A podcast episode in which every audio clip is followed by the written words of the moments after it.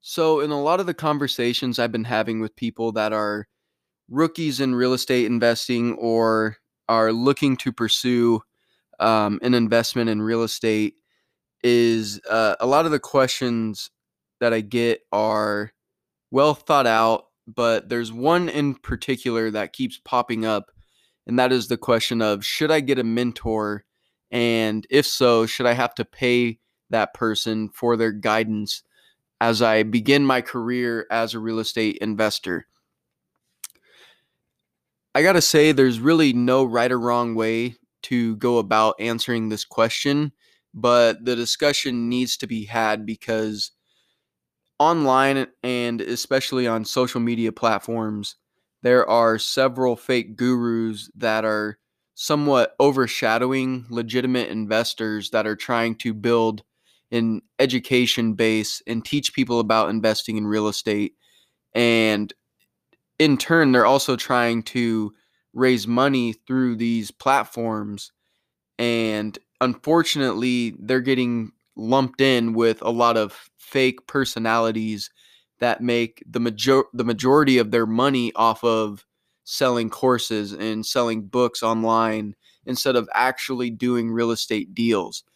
And what they're doing is taking a bunch of regurgitated content and unoriginal concepts in real estate and rebranding them as their own and passing it off as their own proprietary information. And so I want to caution people against that when you are considering purchasing a mentorship program or even becoming part of a mastermind group because there's a lot of young potential investors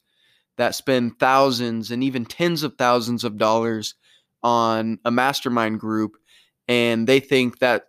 somehow that gives them credibility in the eye of a broker when they go to pursue um, buying a multifamily property. In reality, that's just not how the real estate market works because brokers that are worth their salt and know what's going on in the market are not going to give their best deals to unestablished and really unrecognizable investors in their market because they don't know how well they can trust you. You haven't built up enough of a rapport with those people in order for them to give you access to a multi million dollar transaction. In reality, it, it's never going to work out like that. And so that leads me to my next point, which is if you're not introducing yourself to brokers, investors, banks that are lending on multifamily properties, if you're not introducing yourself to the people, to those people that live in your market, then the mastermind group and the educational content and the mentorships, all of that's going to be worthless because if you aren't actually acting on the information that these people are providing to you, then you have to decide whether or not for you is that worth it as a new investor. For me personally, I think in investing your time in people that live in your market where you're going to be buying your first couple deals is going to to to go a lot further because the people that own 20 30, maybe even 50 units of multifamily uh, property, they're going to give you their time for free and they're going to love talking to you and sharing t- sharing with you their secrets on how they acquired so much property. That's that's the great thing of building local relationships is those people are going to be more likely to share their time and their knowledge with you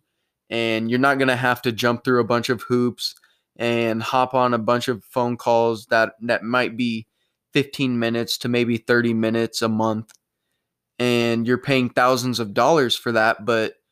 the information that a mastermind is going to provide to you halfway across the country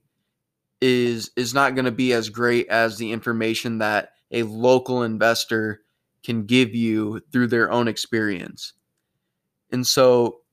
you have to ask yourself whether or not number one is the person that's selling the content do they have a track record themselves of being an investor and raising money from other people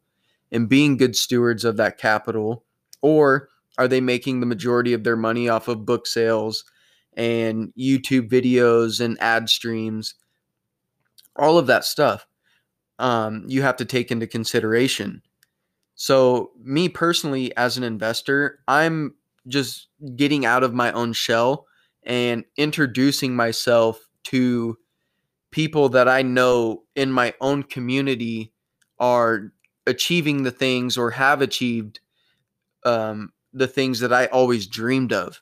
I mean, I go to coffee and have lunch with people that own 100 units, 80 units, 50 units. They have portfolios on their own without using other people's money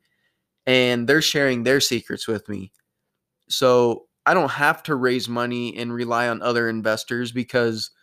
these the people that I'm meeting with are teaching me how to do it on my own so that I can keep all of that equity for my own family. And that's how you build true generational wealth.